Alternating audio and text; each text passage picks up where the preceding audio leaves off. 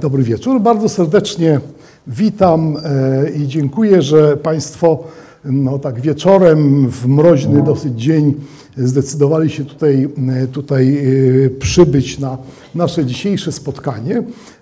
Jest mi bardzo miło, dlatego że ten temat związany z rewolucją 1905 roku, ale bardziej może z tym, jak ludzie pamiętają, czy też nie pamiętają tych wydarzeń, no jest e, również bliski z pewnych powodów osobistych, powodów, które są zlokalizowane niedaleko miejsca, w którym się znajdujemy.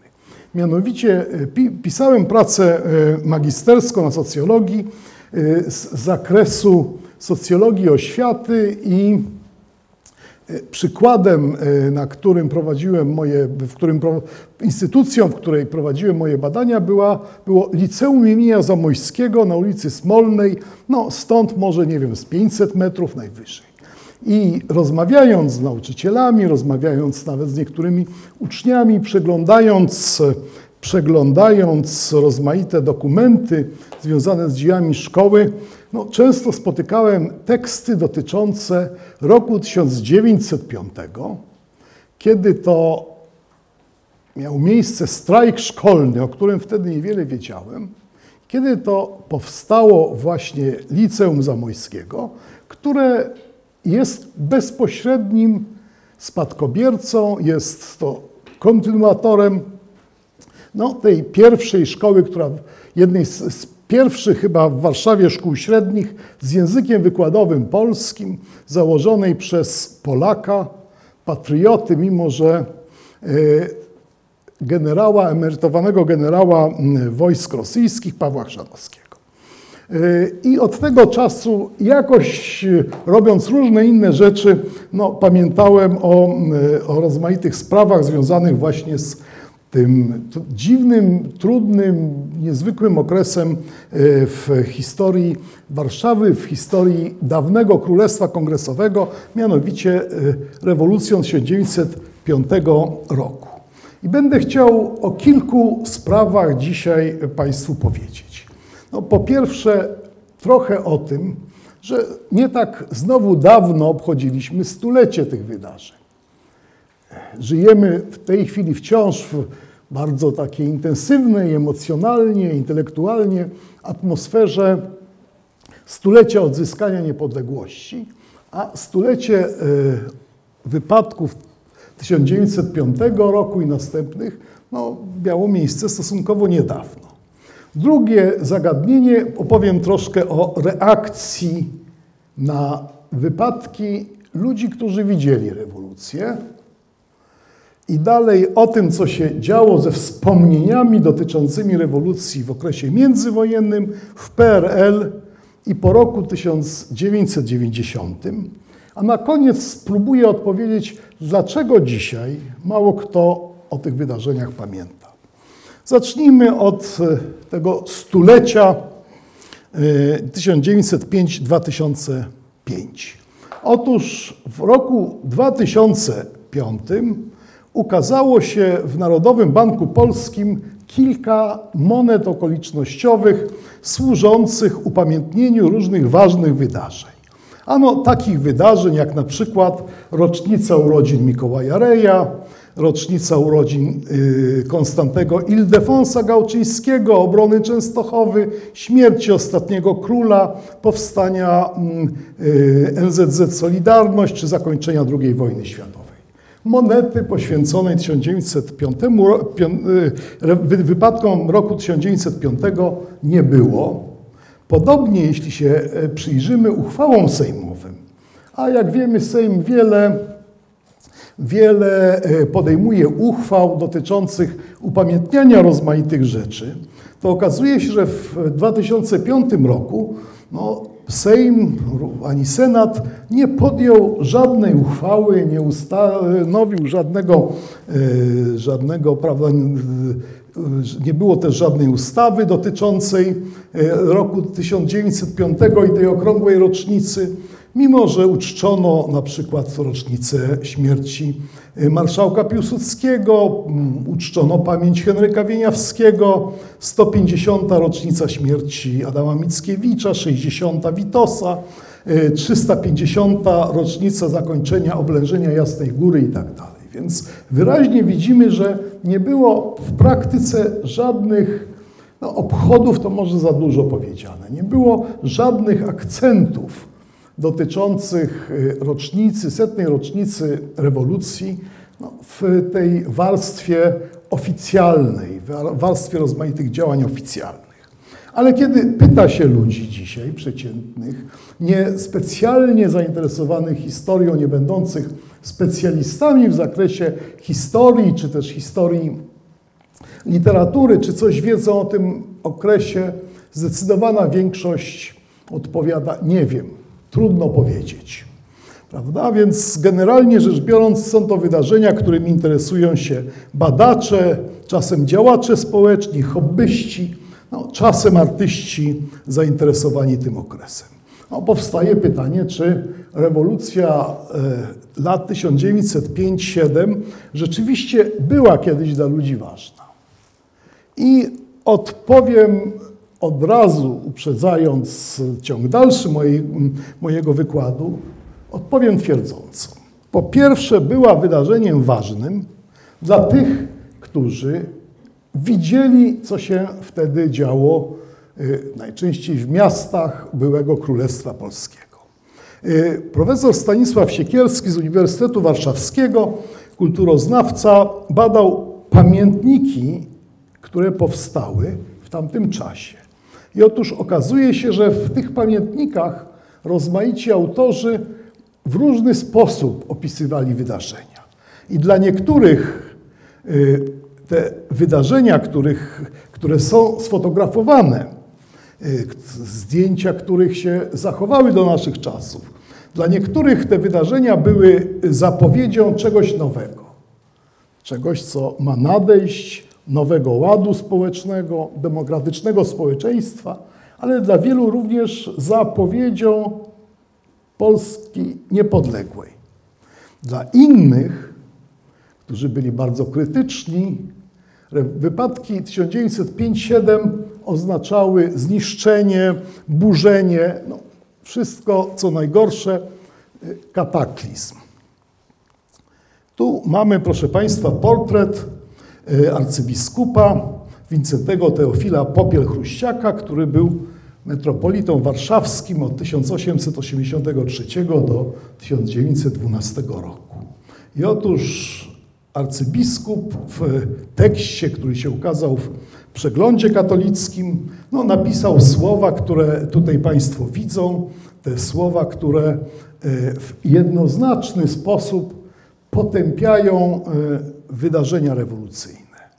I y, stanowisko, które przedstawił y, ksiądz arcybiskup w, w, tym tekście, ono było dość charakterystyczne dla konserwatywnej części y, polskiego społeczeństwa i było dość charakterystyczne dla przedstawicieli kościoła, kościoła katolickiego. Dużo powstało w tym czasie tekstów literackich jest trochę, jest, jest, jest kilka osób e, specjalizujących się w historii literatury XX wieku, no, które poświęciły duże rozprawy temu właśnie okresowi w historii polskiej literatury, publicystyki. Ja wskażę tylko te główne kierunki, które się wówczas zarysowały. Tu widzą Państwo portret Andrzeja Struga, pisarza, dla którego Zwolennicy rewolucji byli bliscy ideowo, który sam osobiście interesował się rewolucją, związany był z, z, z lewicą i w okresie międzywojennym Stanisław Pozner, pisząc o twórczości Struga, no, napisał tutaj ten tekst, który widzą Państwo na ekranie, który, w którym podkreślał, że w twórczości Struga pojawił się nowy typ bohatera literackiego. Bohatera, który reprezentował, e, jak e, wyraził się sam Strug, człowieka podziemnego. Aktywistę, bojowca, który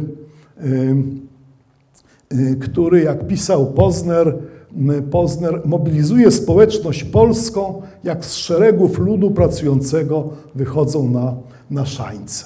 Więc tu, widzę, tu mamy pierwszą stronę no jednej z najbardziej znanych powieści Struga Dzieje Jednego Pocisku i niektóre słowa z tekstu Poznera, podkreślającego, że w twórczości Struga mamy nowy typ Polaka, socjalisty, bojowca, mściciela, że ważna jest dla niego demokracja, y, wielka idea zmartwychwstania, oczywiście chodzi o zmartwychwstanie, y, zmartwychwstanie niepodległej Polski, kogoś, kto mobilizuje społeczność polską, kogoś, kto wychodzi z szeregów ludu pracującego, kogoś, kto jest człowiekiem walczącym, ale podkreśla Pozner, bohaterowie Struga to nie byli cierpiętnicy.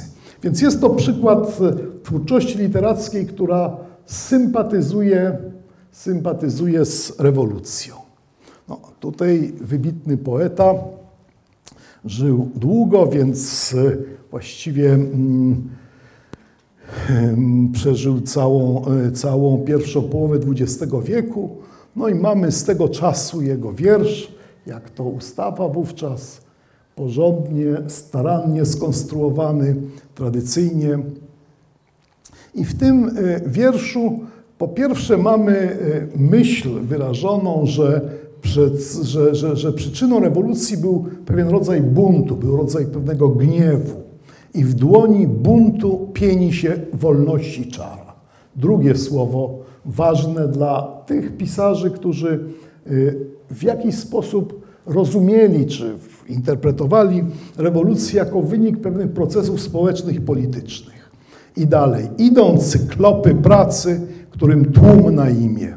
W tej frazie mamy po pierwsze podkreślone, że bohaterami wydarzeń no, stali się ludzie, których do tej pory właściwie nie, nie było w, na arenie życia publicznego, czyli ludzie reprezentujący świat pracy, ale, to, ale świat pracy, który powstał w wyniku procesów industrializacji, w wyniku rozwoju, rozwoju przemysłu.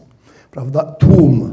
No, znowu odniesienie do bardzo mm, charakterystycznych zdarzeń rewolucji, czyli rozmaitych, rozmaitych masowych demonstracji. Prawda? Ale też mamy fragment z Henryka Sienkiewicza ta okładka jest może trochę niewyraźna, ale za to jest to okładka pierwszego wydania. Mamy rok 1910. Sienkiewicz już nie młody, ale pod wpływem wydarzeń chwycił za pióro, napisał powieść. Niektórzy mówią, że słabo literacko. Ja o literackiej, mm, o literackiej warstwie tej powieści wypowiadać się nie chcę. Natomiast z punktu widzenia ideowego można powiedzieć, że ta powieść Wiry jest takim rodzajem literackiego manifestu tej części opinii publicznej, która na e, rewolucję patrzyła bardzo krytycznie. Wypunktujmy niektóre słowa e, znajdujące się w tym długim e, cytacie, który przed chwilą pokazałem. Obcy Prawdziwy cel zniszczenie. W ręku żagiew, a na dnie duszy beznadziejność i wielkie nihil. Wiadomo skąd to rodem, tak przeciwne kulturze łacińskiej. Wasze nihil pozwala wam pluć na krew i na etykę. Ślepi, którzy w swej ślepocie służą komu innemu niż myślą. No, to jest, e, można powiedzieć, e, sposób, wypowiadania czy charakteryzowania wydarzeń rewolucyjnych przez no, tę część opinii publicznej, która reprezentowała postawę konserwatywną, tę część opinii publicznej, która reprezentowała poglądy, postawę bliską e, Kościoła katolickiego. A zatem rewolucja jest czymś obcym, jest importowanym produktem, jest no, wielkim dziełem zniszczenia, które nie przynosi niczego nowego, a ci, którzy w dobrej wierze w, włączają się w akty, aktywność rewolucyjną, to ludzie ślepi, którzy nie rozumieją, co robią. Prawda? Bardzo wiele miejsca poświęca, poświęcono, e, poświęcili rewolucji ludzie zajmujący się sztukami wizualnymi. No, nie wiem, czy to jest dobre z punktu widzenia historyka sztuki określenie, ale chciałem w ten sposób powiedzieć, że to byli ci, co malowali farbami, ci, co y, drukowali, rysowali, y, zajmowali się grafiką, prawda? No i tutaj mamy właściwie można powiedzieć taki rodzaj ikony, obraz, który można zobaczyć na wystawie, która, która właśnie w tej chwili jest otwarta. No i to jest obraz, który przedstawia robotników. Widzimy, że y, przedstawieni są, prawda, Stanisław Lenz, z tego co mi wiadomo, to jakby swój byt, z tego co wiem, nie najgorszy, byt znanego y, bardzo i cenionego lekarza, y, no, budował na portretowaniu jednakowoż zamożnych ludzi w Warszawie. Natomiast namalował również ten obraz pod wpływem wydarzeń, przedstawiający no, takich mocnych, zdecydowanych, zdeterminowanych, y, ale też i pełnych godności robotników. Bardzo to jest znany, znany, znany obraz. Innym wątkiem w sztukach wizualnych tamtego czasu jest wolność. Prawda? Mamy Witolda Wojtkiewicza i tutaj wolność rozumiana przez Wojtkiewicza to jest wolność, która się bardzo silnie kojarzy z niepodległością. To jest wolność, która gdzieś tam ma prawda, wyraźne odniesienie do polskiej symboliki.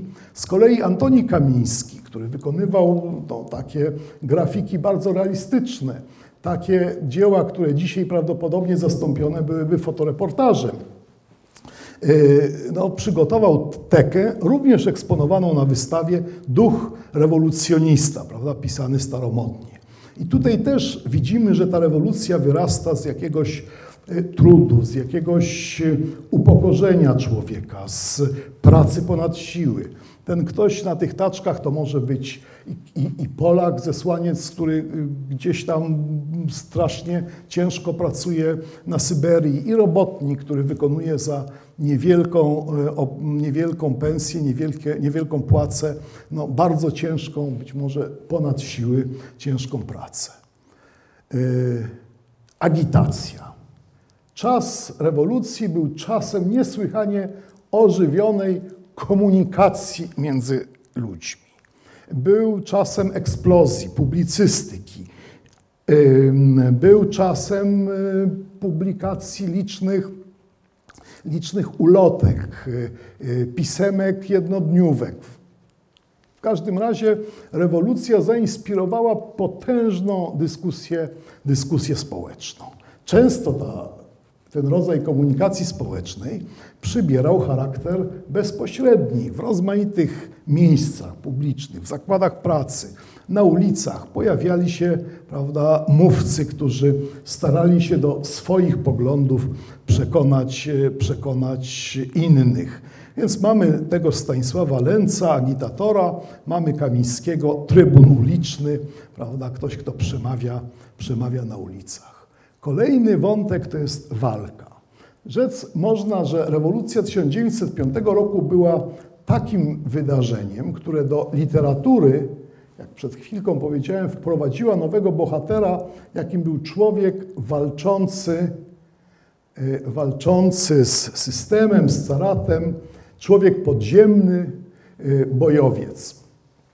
E, w sztukach wizualnych po raz pierwszy pojawiły się obrazy wielkich, masowych demonstracji rozgrywających się na ulicach polskich miast.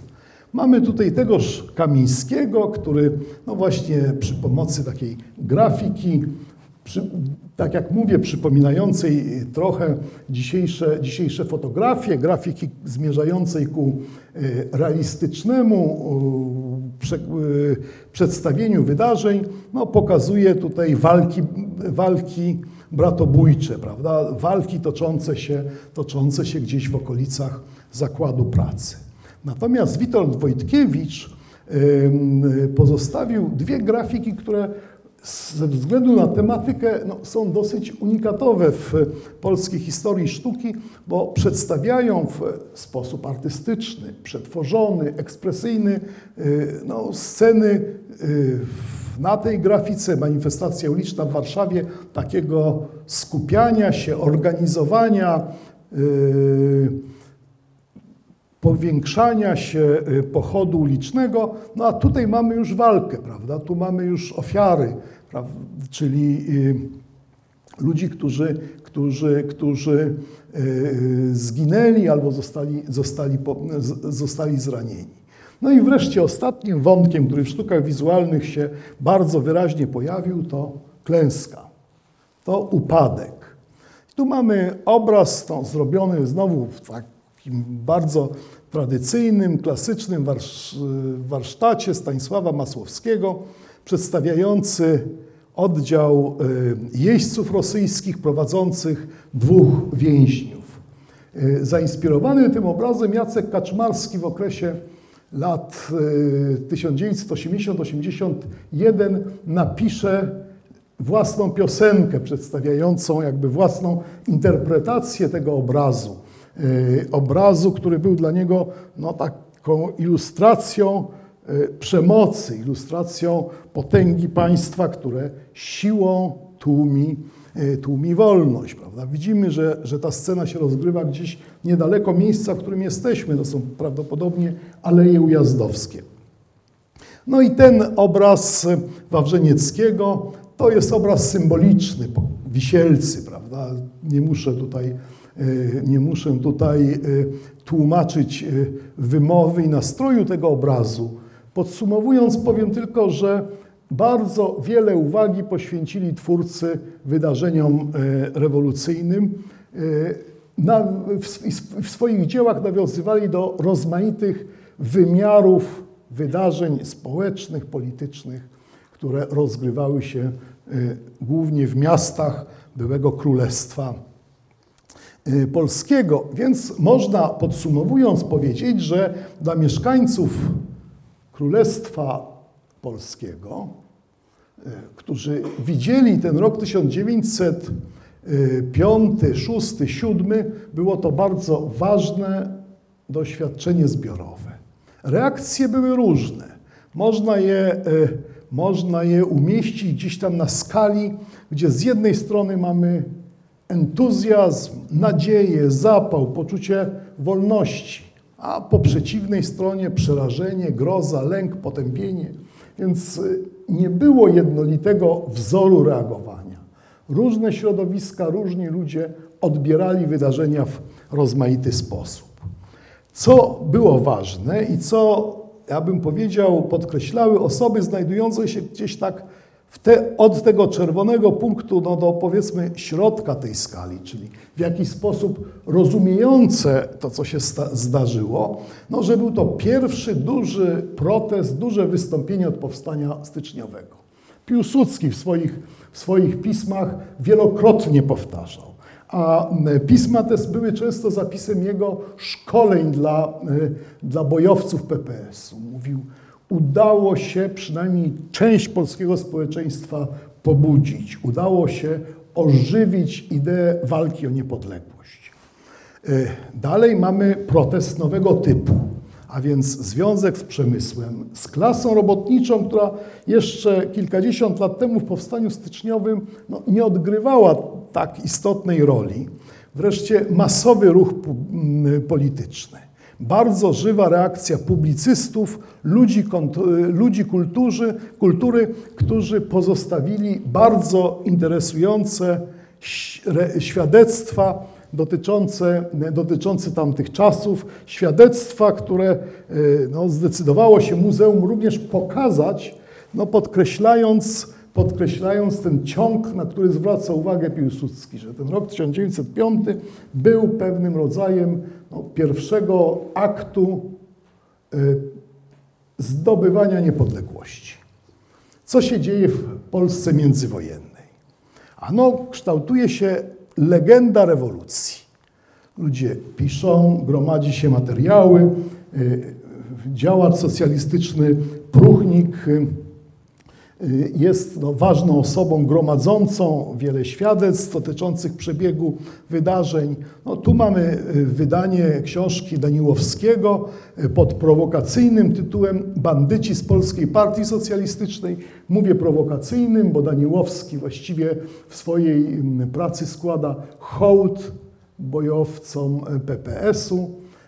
podkreślając ich bohaterstwo, podkreślając, że walczyli oni nie tylko o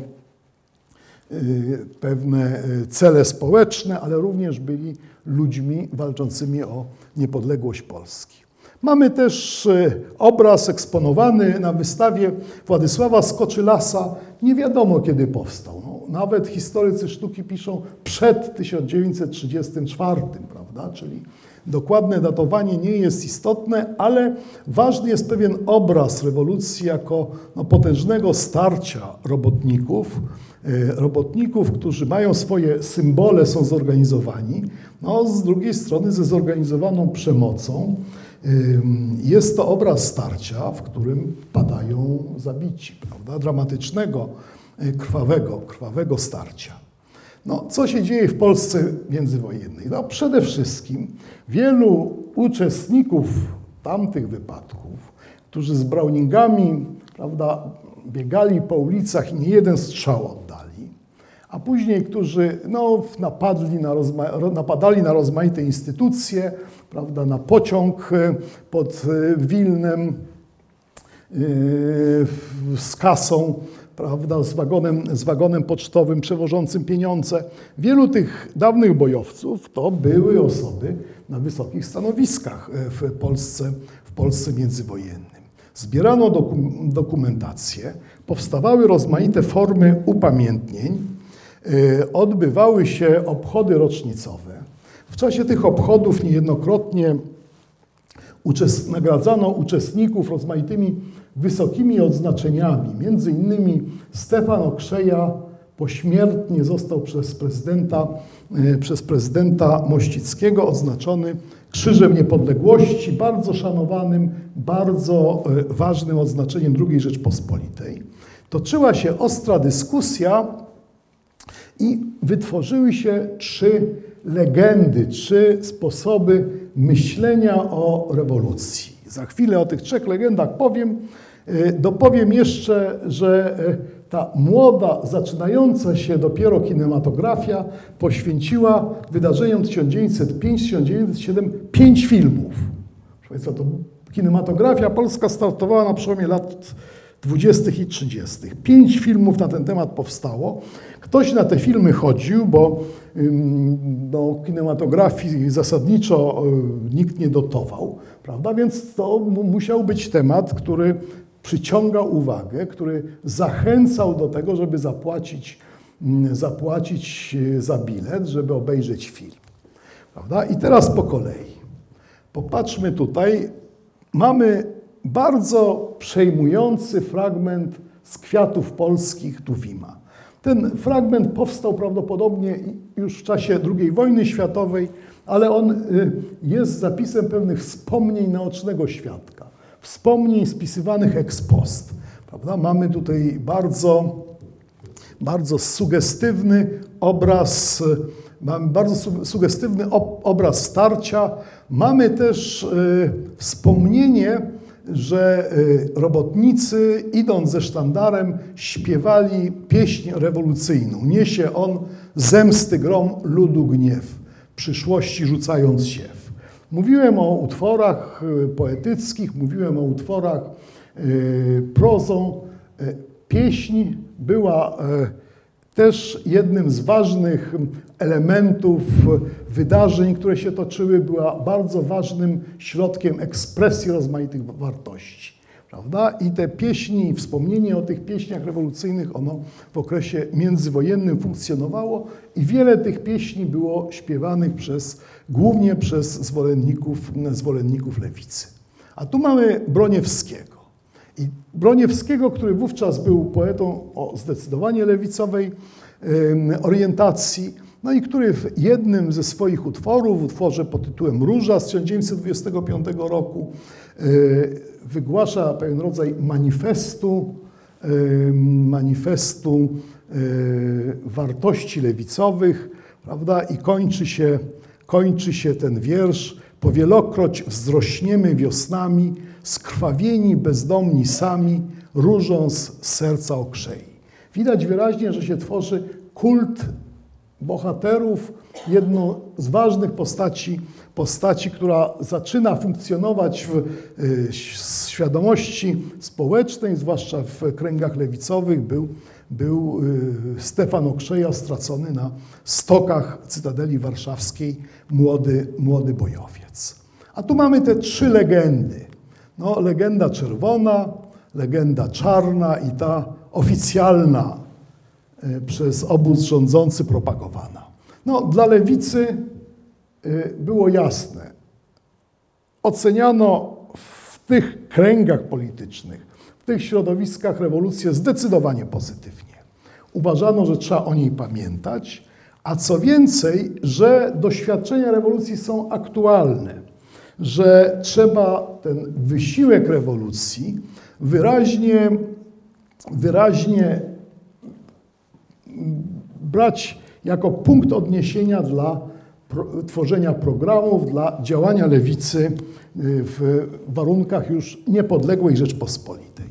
No, obóz rządzący, tak jak przed chwilą powiedziałem, wielu z nich, prawda, gdzieś tam w tych swoich już eleganckich biurkach i w tych eleganckich, choć myślę, że nieprzesadnie wysta wystawnych domach, willach czy, czy, czy, czy, apartamentach, no, przechowywało jako pamiątkę stary Browning z 1905 roku. No i uważali, że rewolucja 1905 roku była pierwszym krokiem do niepodległości. Akceptowali i eksponowali ten niepodległościowy wymiar rewolucji, sceptycznie traktując no, ten wymiar społeczny, a zwłaszcza te najbardziej radykalne idee społeczne. Zwolennicy tego, y, tego nurtu polskiej opinii publicznej uważali, że lata 1905-1907 to był ważny początek drogi do niepodległości, ale niepodległość mamy i teraz trzeba budować niepodległą Rzeczpospolitą i wzmacniać struktury państwowe. No i wreszcie mamy prawicę, Właściwie mówiąc o e, powieści Sienkiewicza, to tutaj e, scharakteryzowałem tę rodzącą się wtedy czarną legendę, mianowicie rewolucja to jest coś obcego, co przyniesiono z Rosji, no, załamanie ładu społecznego, przemoc, walka z najważniejszymi, podstawowymi wartościami narodowymi i katolickimi. No, Zwolennicy tego obozu przyznawali jednak, i tu wracamy do mm, naszej szkoły imienia Zamojskiego, że e, wydarzenia rewolucyjne zachwiały podstawami rosyjskiego systemu politycznego. A to otworzyło przestrzeń do działań korzystnych dla Polaków. A wśród tych działań był i strajk szkolny, i bardzo intensywna działalność organizacji związanej z, ze stronnictwami narodowymi Polskiej Macierzy Szkolnej, która założyła bardzo wiele szkół prywatnych z językiem narodowym polskim. Ale też były inne ustępstwa, władze rosyjskie po rewolucji się z tego wycofywały, ale y, wiele zdobyczy tamtego, zdobyczy tamtego czasu przetrwało. No więc mamy te trzy legendy. No i troszkę o kinie, troszkę o kinie, a o tym kinie dlatego, że, że no, z rozmaitymi ludźmi rozmawiałem i mam też wśród, w rodzinie i wśród znajomych no, grono krytyków filmowych i jak im mówię, że przed wojną było pięć filmów o tematyce dotyczącej rewolucji 1905 roku, to mi nie chcą wierzyć. To jest wątek mało znany. Pierwszy film 1930, jeszcze niemy. Potem w roku 1937 miał nową premierę już z pewnymi fragmentami udźwiękowionymi. No, krótka charakterystyka, wstęp Wacława Sieroszewskiego, wybitnego, wybitnego poety. W 1937 roku prawda, był tym elementem ilustracji dźwiękowej, była ilustracja muzyczna, ale Premiera 1930, czyli w ćwierćwiecze wybuchu rewolucji, historia bojowca zesłanego w głąb Rosji, yy, zakochanego, yy, kobieta podąża za nim, prawda? Ten główny bohater jest człowiekiem bardzo prawym, bardzo rycerskim, y, więc, więc można powiedzieć, że wydarzenia są no, takim, taką ramą dla, dla melodramatu. Następna historia, proszę Państwa, dziesięciu spawiaka. No, widać, mamy tutaj, mamy tutaj dorożkę, tu mamy jakiegoś oficera rosyjskiego. Y, to jest o filmie. Główny, czy jeden z głównych bohaterów to jest taki tajemnicza postać Jur. Y, to była prawdziwa postać. Jeden z wysokich oficerów Wojska Polskiego, jeden z pierwszych szefów żandarmerii legionowej, Jur Gorzechowski, który y, w sytuacji, gdy aresztowano bojowców, wymyślił Plan genialnie prosty, strasznie zuchwały i w dodatku zakończony happy endem.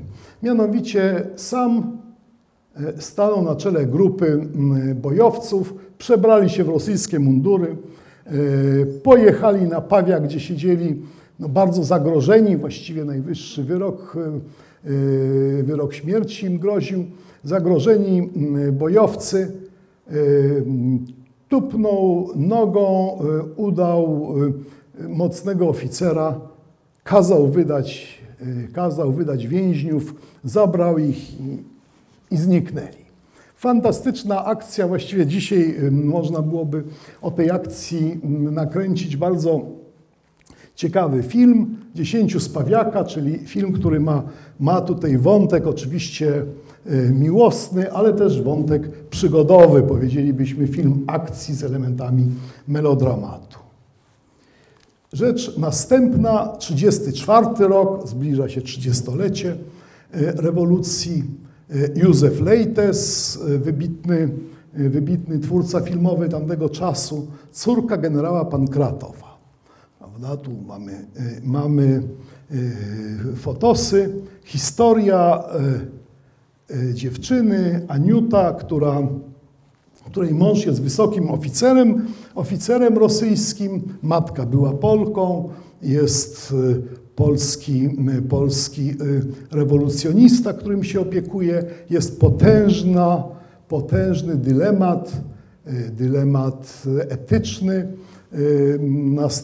Narażona jest ta dziewczyna na bardzo taki głęboki dramat, dramat osobisty. Jej y, ojciec, generał, zostaje sparaliżowany w wyniku, w wyniku y, zamachu rewolucjonistów, więc ona jakby pomaga y, Bolesławowi, temuż, temuż rewolucjoniście, ale pomaga uciec za granicę, ale sama popełnia samobójstwo. I ten film miał dobre recenzje, bo po pierwsze unikał no, takich prostych schematów, mm, prostych schematów w przedstawianiu Rosjan. Prawda? Te schematy w okresie międzywojennym były podobne jak przedstawienia Niemców w niektórych polskich filmach, prawda, czterech pancernych czy w stawce. Wiemy, że Niemiec zawsze był taki nie za bardzo rozumny, y, nie za bardzo, nie za bardzo zorientowany, łatw, naiwny, prawda? Tu natomiast mamy, mamy rzeczywiście pokazaną złożoną postać, bardzo złożone dylematy. No i ta dziewczyna, która jest pół Rosjanką, pół Polką, e, no, przeżywa do, bardzo głęboki, autentyczny dramat, więc ta złożoność psychologiczna, e, unikanie schematów, e, dramat, który, który jest przedstawiony, to wszystko sprawiło, że rzeczywiście ten film miał bardzo dobrą, dobrą prasę. Młody las. To jest film o strajku szkolnym, znowu Lejtes, 34 rok, 30. rocznica wydarzeń. Głównie rzecz się dzieje e, wśród młodzieży szkolnej. No, wielka pochwała, pochwała strajku szkolnego i e, działania e, polskiej młodzieży na rzecz szkoły polskiej, młodzieży polskiej wspomaganej przez niektórych szlachetnych kolegów Rosjan. I ostatni film według Róży Żeromskiego, 36 rok. Znowu Lejtes, który wyraźnie sobie upodobał ten, ten temat. No, mamy tutaj walkę o y, świadomość narodową, mamy walkę o niepodległość, ale y, y, też rozmaite konflikty wartości, różne spory różne spory ideowe. No i jest też postać niejakiego Anselma, który, który zdradza. Pojawia się ten w obrazie rewolucji u Żeromskiego i też w tym filmie pojawia się ten bardzo ważny dla, dla myślenia współczesnego o rewolucji wątek prowokacji, wątek współpracy niektórych, niektórych osób związanych z ruchem rewolucyjnym, z ochraną. Ważny i no, taki bardzo gorzki, trudny, trudny temat. No to są, te, to są te filmy okresu międzywojennego. Jak widzicie, dorobek polskiej mm, kinematografii w tym zakresie był niesłychanie bogaty. Niesłychanie bogaty, ważny, interesujący. Jesteśmy w PRL-u. Teoretycznie, teoretycznie, no, był to taki okres naszej historii, kiedy o rewolucji 1905 roku no, powinno się bardzo dużo mówić, bardzo dużo pisać, bardzo dokładnie badać jej dzieje. No, to prawda, że w czasie PRL-u no, ileś ulic uzyskało nazwy związane z rewolucją 1905 roku, powstały pewne pomniki, ale, ale proszę Państwa, mamy tutaj dwie postaci. Nie wiem, czy Państwo je rozpoznają, bo szukałem specjalnie zdjęć nietypowych. To jest młody Felix Dzierżyński, który jak widzicie miał nie, od wczesnej młodości miał skłonność do różnych nieprzyjemnych prawda, zachowań, w tym wypadku do, do palenia, jakiś cygar na pewno bardzo, bardzo, bardzo, o bardzo nieprzyjemnym zapachu. A to jest młody Marchlewski. Y, obydwaj reprezentanci skrajnego skrzydła polskiej lewicy, obydwaj y, włączeni w ruch rewolucyjny w Polsce 1905-1907. A tu mamy y, znowu Broniewskiego. No ale nie tego kapitana Broniewskiego, co dostał Virtuti za walkę z bolszewikami. No i nie tego y, Broniewskiego, który choć lewicujący, był głębokim patriotą. Tu mamy tego późnego Broniewskiego, który no, napisał ileś wierszy, których które często mu się, e, mu się wypomina. No to jest wiersz Słowo o Stalinie, prawda? Właśnie taki poemat Słowo o Stalinie i jest tam fraza, która dobrze objaśnia sposób myślenia propagowany w PRL. 905 rok to próg, październik, drzwi otwarte. Otóż w propagandzie e, PRL-owskiej e, ujmowano rewolucję 1905-1907 no, jako taki pierwszy akord tego, co miało nastąpić, tego najważniejszego, czyli rewolucji październikowej. Myślę, że część z Państwa pamięta jeszcze rewolucji, która w propagandzie nazywana była Wielka Socjalistyczna Rewolucja Październikowa, więc nawet propaganda ukuła taką, taką szumną, pompatyczną nazwę tych wydarzeń. Prawda? Czyli y, 1905 to taki zaledwie nieśmiały początek, prawda? I 1905 to Dzierżyński Marchlewski. I 1905 to SDKPIL, prawda? Czyli tu z jednej strony mamy pomnik z napisem 1905 w Łodzi, ale z drugiej strony mamy pewien rodzaj no, przemocy symbolicznej, intensywnej propagandy połączonej z cenzurą prawda? i narzucanie przez władze tendencyjnych opowieści, wykorzystywanych w oficjalnej propagandzie i takie zawłaszczanie roku 1905 przez PZPR, eksponowanie SDKPIL, pomijanie PPS, tworzenie ciągu 1905, no, po, prawda, mamy 1917, potem jest KPP, a potem uwieńczenie tych wysiłków lewicy, czyli stworzenie, stworzenie, stworzenie PRL-u. Tak, e, tak ujmowała ten, e, ten ciąg wydarzeń oficjalna propaganda, e, tropiąc i, i, i, i cenzurując teksty dotyczące, dotyczące no, aktywności PPS-u, roli Piłsudskiego w tymże PPS-ie, tego bardzo patriotycznego nurtu polskiej lewicy. No, co więcej, można by powiedzieć, że ta propaganda była pewną, pewnym rodzajem takiego rewanżu komunistów na socjalistach, prawda? rewanżu, który w okresie międzywojennym e, oznaczał bardzo silne napięcia. I zdarzało się kilka razy, że w czasie pochodów pierwszomajowych dochodziło w Warszawie i w innych miastach no, do regularnej strzelaniny pomiędzy bojówkami komunistycznymi i PPS-owskimi. Te, dwie, te dwa nurty się szczerze, szczerze nie znosiły i propaganda PRL-owska jakby wyraźnie, wyraźnie dążyła do wyeliminowania z pamięci zbiorowej y, no, tego wkładu i czynu, czynu PPS-u.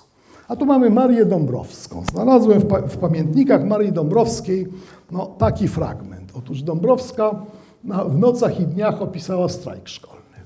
I w 1955 roku poproszono ją, żeby pozwoliła przedrukować ten fragment w antologii. Dąbrowska pozwoliła, po czym otrzymała antologię i napisana, napisała w swoim dzienniku rzecz następującą. Przelano na moje konto złotych 2880, całkiem porządne pieniądze wtedy, za przedruk rozdziałów z nocy i dni strajk szkolny w zbiorowej książce poświęconej rewolucji 1904-1905 roku. Jednocześnie otrzymała mi tę książkę w przedmowie całkowicie sfałszowana historia tej rewolucji. Trzeba będzie znaleźć jakąś formę zwrócenia tego honorarium, a to szelmy. Prawda? I rzeczywiście w pamiętnikach jest tam ileś tygodni później ten moment, że ona na jakiś taki cel społeczny te pieniądze rzeczywiście, rzeczywiście przelała. No i w PRL-u powstały, proszę Państwa, dwa wybitne filmy związane z rewolucją 1905 roku i znowu dwa wybitne filmy, o których bardzo niewiele osób pamięta. Pierwszy to jest Gorączka Agnieszki Holland. Ze wspaniałą muzyką, y, z bardzo dobrymi, dobrymi rolami. Utwór dostał, y, dostał nagrodę na festiwalu w Gdyni, a potem w Berlinie Zachodnim. Tyle tylko, Tyle tylko, że premiera odbywała się w takich czasach, kiedy no, ludzie zajęci byli bieżącymi sprawami, bieżącą polityką i gdzieś ten film jakoś tam nie utrwalił się, nie zapadł w świadomość społeczną. Bardzo wybitna jest rola Barbary Grabowskiej, aktorki, która bardzo młodo i w tragicznych okolicznościach zginęła. Zapasiewicz to jest ten reprezentant takiego bardzo ugodowego polskiego społeczeństwa, które współpracowało z, współpracowało z Rosjanami. No, natomiast Olgierd, natomiast Łukaszewicz był, był taką postacią, która z jednej strony wzorowana była na wzorowana była na Piłsudskim, ale wąsy miał zupełnie jak młody Wałęsa. Prawda? Tu nawet widzimy ten profil i te, i te, jego, i te jego, jego wąsy. Także Łukaszewicz był taką postacią, postacią kojarzącą się z bieżącymi wydarzeniami i wiele epizodów z tego filmu no, dla odbiorców, dla widzów w 1980 roku kojarzyło się z wydarzeniami bieżącymi. Inny film, W Biały Dzień, Edwarda Żebrowskiego, niedawno zmarłego reżysera, to jest, to jest ekranizacja, aha, bo Gorączka była ekranizacją dziejów jednego pocisku Struga, nie bardzo taką szczegółową, ale, ale utworem filmowym, który inspirowany był powieścią. Natomiast w Biały Dzień jest z kolei Y, ekranizacją powieści Władysława Terleckiego i y, dotyczy y, czasów po stłumieniu rewolucji.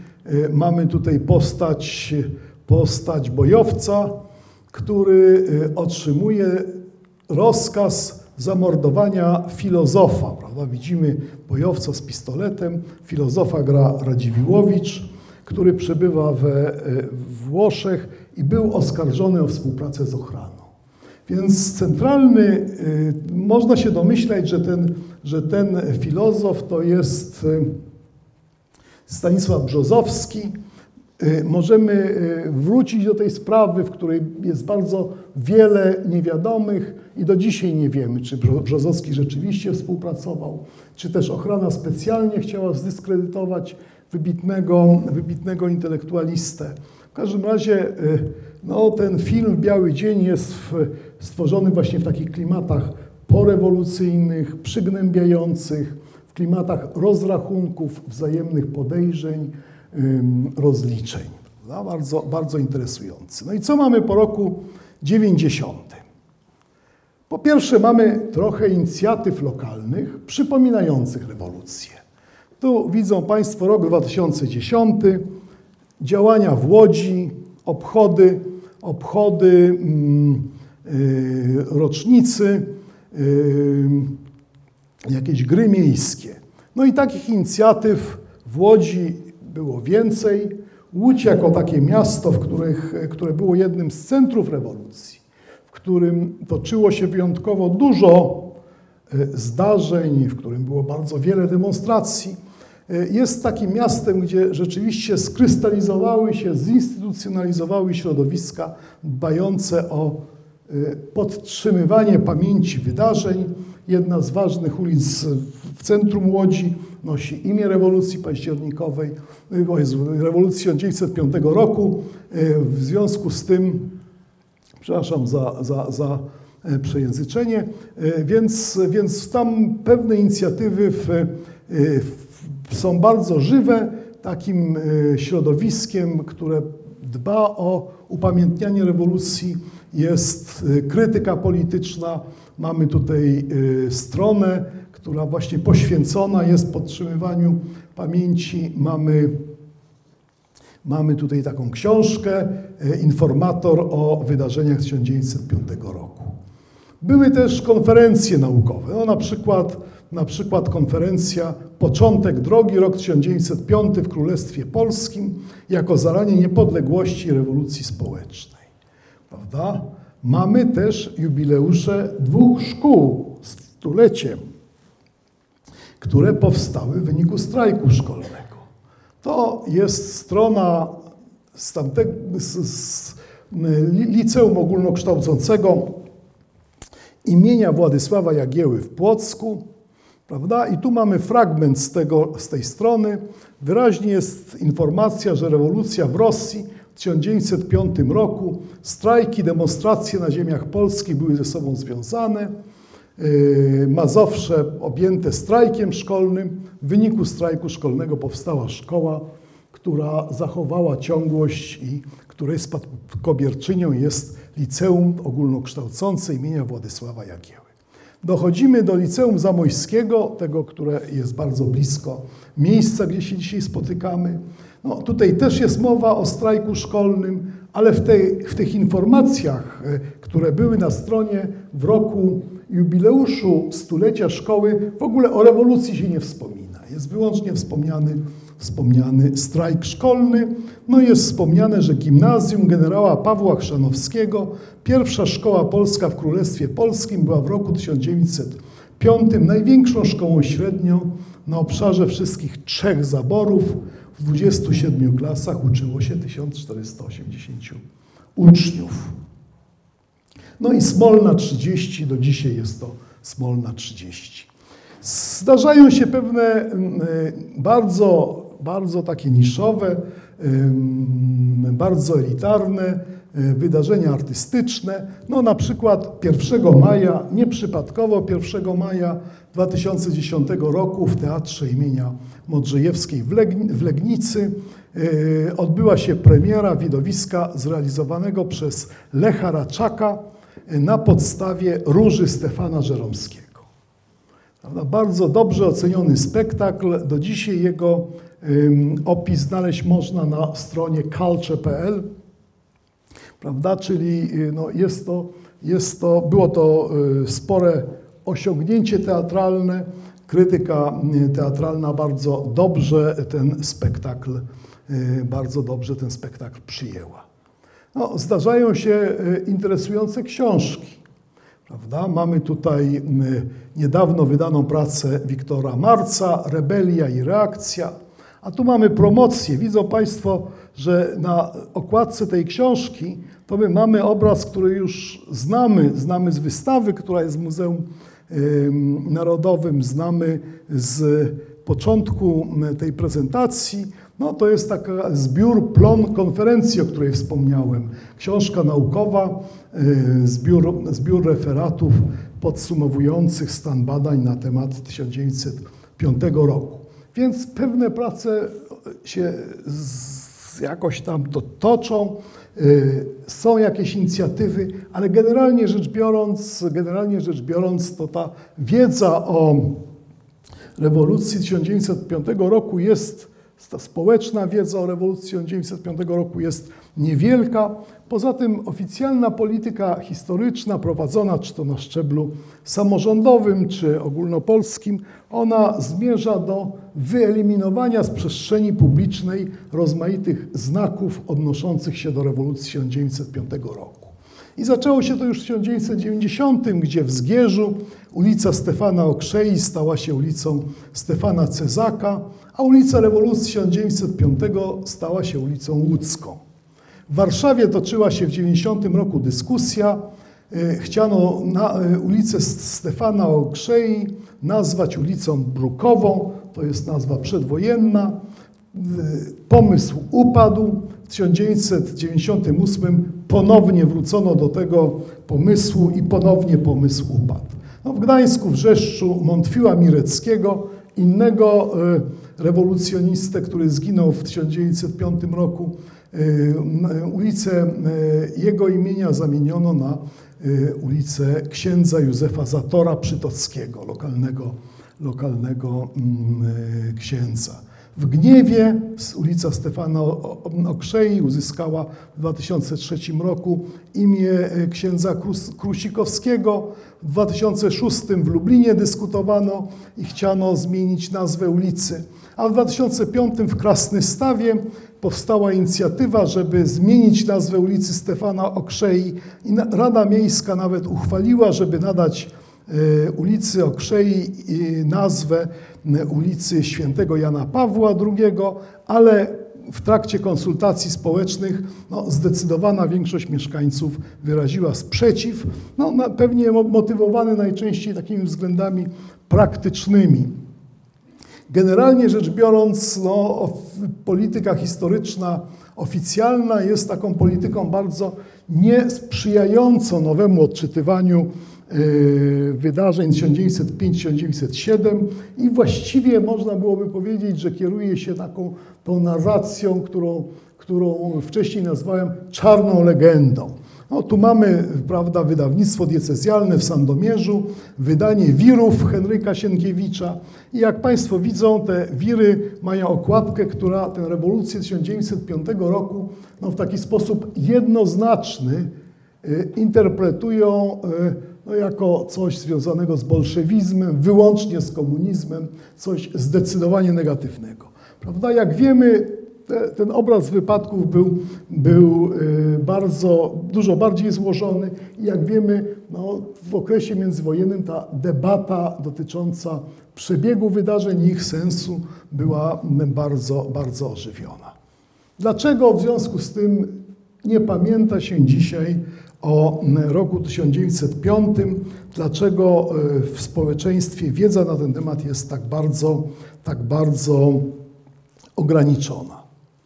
No więc po pierwsze odchodzą, odchodzą świadkowie. W, przypadku każdego z wydarzeń, tutaj Pani wspominała, że interesował mnie, interesował mnie społeczny odbiór odzyskania niepodległości. Y, I niepod, odzyskanie niepodległości jest takim wydarzeniem, y, które również już nie funkcjonuje w pamięci ludzi, którzy rzeczywiście widzieli wydarzenie. 1905 jest jeszcze wcześniejszym okresem. Prawda? Odeszli ci ludzie, którzy tak jak Julian Tuwim widzieli, co się działo. Prawda? Tuwim pisał, ja skamieniały na balkonie, w to jedno oczy mam utkwione. Było czerwone na, na, na wagonie, w tym z krańca pustki w naszą stronę, od Benedykta oddzielonej sypnęło drobne, rozproszone, przy każdym ostry punkcik stali. Prawda? Więc tutaj widać że ten mały chłopiec, to bo miał, miał 11 lat Tuwim wtedy, no, na całe życie zapamiętał, zapamiętał te wydarzenia i ci, którzy byli świadkami, to pamiętali ten 1905 rok jako ważne wydarzenie, formu, takie formacyjne, pokoleniowe doświadczenie, prawda, które miało silny wyraz w twórczości, które tworzyło pewne wspólnoty pamięci. No, świadkowie odeszli, prawda? Nie było już komu w domach opowiadać wnukom o tym, co się w tym 1905 roku działo. I odejście świadków jest zawsze istotnym bardzo y, zdarzeniem, bardzo istotnym zjawiskiem w przypadku konstytuowania, tworzenia się pamięci o rozmaitych zdarzeniach lub też y, zapominania o, o rozmaitych wydarzeniach. Druga rzecz, no, zlikwidowano, zniszczono PPS, a zatem zniszczono y, organizację, która w okresie międzywojennym mówiła, 1905 to jest nasza przeszłość albo to jest przeszłość naszych starszych kolegów, starszych towarzyszy. To jest część naszego dziedzictwa, naszej tradycji. Nie ma, nie ma PPS-u, właściwie nie ma takiego środowiska, czy też bardzo słabe, bardzo, bardzo nieliczne są środowiska, które mówią 1905 rok to jest data dla nas ważna. Prawda? Yy. Następna rzecz, oczywiście od 1905 roku upłynęło dużo czasu, czasu, który był pełen ważnych wydarzeń w życiu politycznym, społecznym, międzynarodowym. No bo też mamy odzyskanie niepodległości, no, można powiedzieć przełomowe zdarzenie w historii Polski. Mamy dwudziestolecie międzywojenne, wojnę, PRL, nową cezurę, jaką był upadek komunizmu. Następny czynnik, wspomniany już przeze mnie, no to ten publiczny dyskurs. Prawda? Zdecydowanie krytycznie się ocenia e, okres PRL. Utożsamia się wszelką lewicę z komunistami, z PRL-em. Eksponuje się fakty w PRL przemilczane, e, Kościół do dzisiaj, y, do dzisiaj właściwie nie zmienił swojego bardzo głęboko krytycznego stosunku do, y, do, do, do rewolucji 1905 roku. W życiu publicznym wyraźne jest eksponowanie wartości prawicowych, wartości narodowych, a to wszystko sprzyja takiemu usuwaniu z obszaru publicznej dyskusji rewolucji 1905-7. No i jeszcze ostatni punkt, na który uwagę chciałem zwrócić, no, lata 1905-1907 trudno dzisiaj oceniać jednoznacznie. Tu widzą Państwo niedawno wydana książka Wojciech Lada, Polscy terroryści. To jest rodzaj reportażu historycznego o aktywności bojowców z PPS-u, o aktywności, którą dzisiaj byśmy nazwali yy, aktywnością terrorystyczną. No, co prawda yy, była to aktywność skierowana przeciwko naszym wrogom, przeciwko władzom rosyjskim ale jednak była to aktywność o charakterze właśnie terrorystycznym, podobnie jak z dziedzictwem, dziedzictwem na przykład irlandzkiej Armii Republikańskiej. No więc z jednej strony mamy tę legendę walki z zaborcą, wyraźny, bardzo silny nurt niepodległościowy, mobilizacja społeczna po długim czasie no, takiego osłabienia energii społecznej, pewnej depresji wywołanej jeszcze przez powstanie styczniowe. Mamy e, doświadczenie wolności. Bardzo wielu relacjach z 1905 roku powtarza się, że był to, było, był, był to krótki czas no, olbrzymiej, olbrzymiej wolności, nie działała cenzura, można było drukować co kto, co kto chciał. No i oczywiście była to inspiracja dla rozwoju myśli politycznej, kultury, no, tych wszystkich nurtów, o których tutaj już e, dzisiaj sporo mówiłem.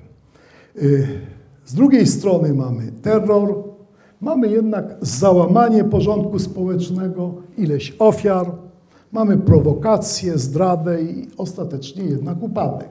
Prawda? Więc trudno jednoznacznie oceniać wydarzenia wydarzenia 1905-7. I ostatni czart, co sprawia, że, że y, zapominamy, że nie pamiętamy o tym czasie. Odchodzenie świadków wydarzeń, presja późniejszych doświadczeń, bardzo ważnych i bliższych w czasie, doświadczeń, o których mówią nam nasi dziadkowie jeszcze, czy opowiadali nam dziadkowie, babcie, rodzice. Zniszczenie środowisk, organizacji, dla których rok 1905 jest naszą własną przeszłością. Klimat publicznego dyskursu o przeszłości po roku 1989. No i wreszcie wieloznaczność doświadczeń 1905 roku. Dziękuję bardzo za uwagę.